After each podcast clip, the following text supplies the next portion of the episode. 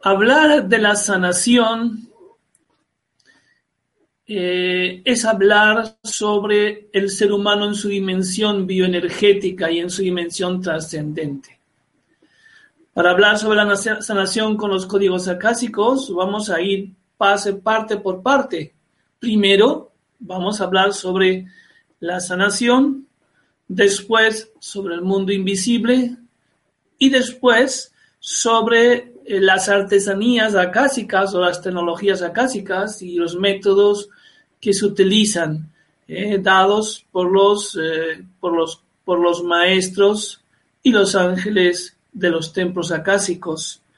Especialmente mencionaremos al profesor Eddie Baronet, que es una eminencia que ha desarrollado más de, más de 35 libros, una enciclopedia y una experiencia grandísima que está abriendo una comprensión mucho más amplia sobre eh, el trabajo con las tecnologías acásicas y los métodos de conexión con los registros acásicos.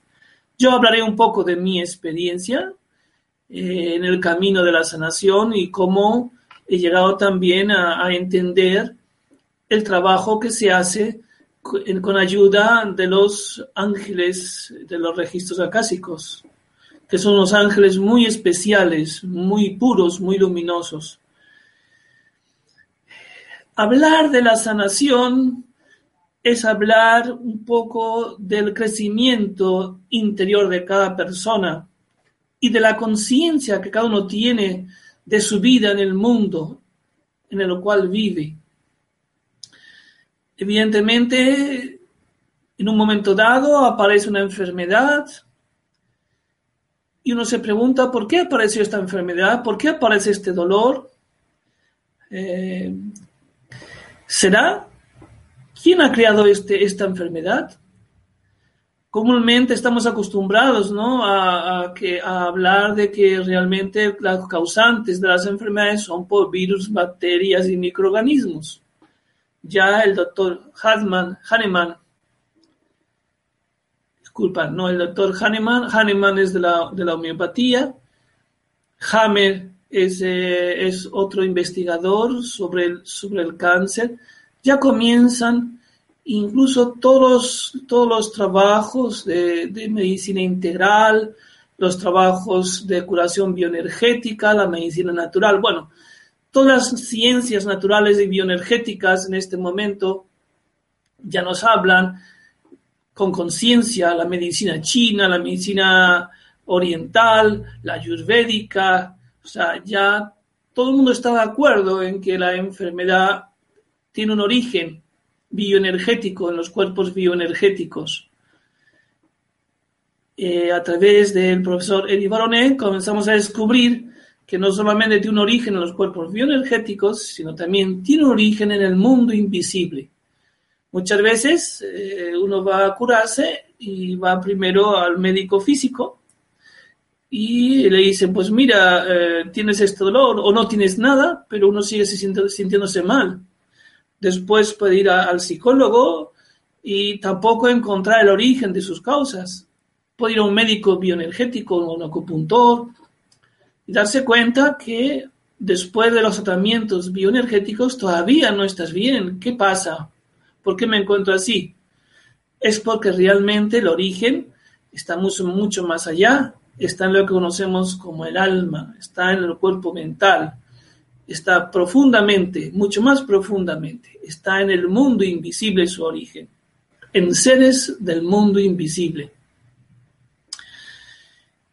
Por eso, hablar de la sanación hay que hablar también del mundo invisible y, comprender que el ser humano está constituido por muchos cuerpos bioenergéticos. Solamente los cuerpos bioenergéticos los podríamos numerar y mencionar en siete niveles.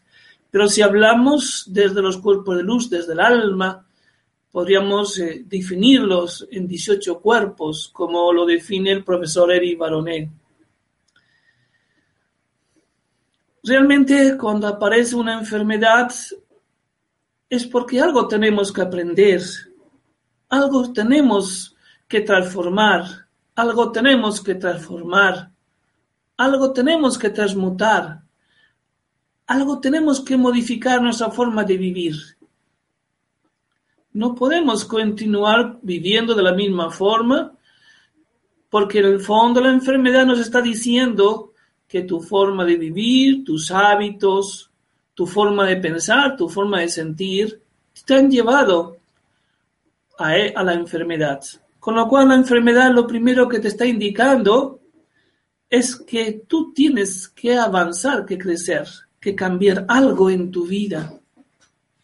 Muchas veces la enfermedad aparece como una oportunidad de purificación de energías de esta o de otras vidas, o energías eh, que uno trae de interferencias en su entorno. Muchas veces son contaminaciones energéticas y mentales o emocionales.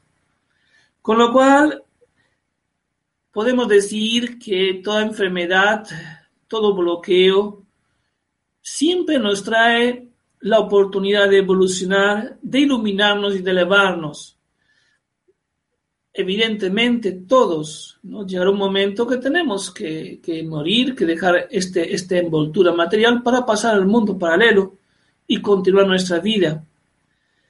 Si realmente nosotros estuviéramos mucho más equilibrados, vibráramos mucho más en la luz, seguramente no tendríamos que pasar inconscientemente al mundo paralelo, pasaríamos con conciencia del mundo de la luz con lo cual también esta realidad ¿no? de oscuridad, de enfermedad, de sufrimiento, con la que muchas personas se encuentran, corresponde con un nivel de evolución, con un nivel de vibración, con un nivel de desarrollo en la luz. Cuando uno ha desarrollado su conciencia de luz, ha activado la luz en su alma y ve los mundos paralelos, se puede enfrentar al paso de, de encarnación, a la desencarnación, al paso al mundo paralelo con conciencia porque está viendo los seres a su alrededor. Realmente yo intento compartir con ustedes mis experiencias porque desde los 20 años mi videncia, mi percepción del mundo bioenergético, del mundo espiritual se abrió. Y, y en estos 37 años de caminar, de sanación, de, de conferencias, de meditación, de, de de hablar a mucha gente. Al final, eh, el mundo espiritual me decía, ¿no? Que en el fondo lo más importante que yo puedo compartir es la experiencia, la vivencia, porque hay muchas teorías, pero ver qué es la realidad, cómo se manifiesta, cómo qué, esa teoría, cómo corresponde con la, la vida real del mundo paralelo, del mundo invisible, es una cosa muy importante para poder guiar a las personas en su propio desarrollo espiritual, desenvolver su luz y su percepción de los mundos paralelos.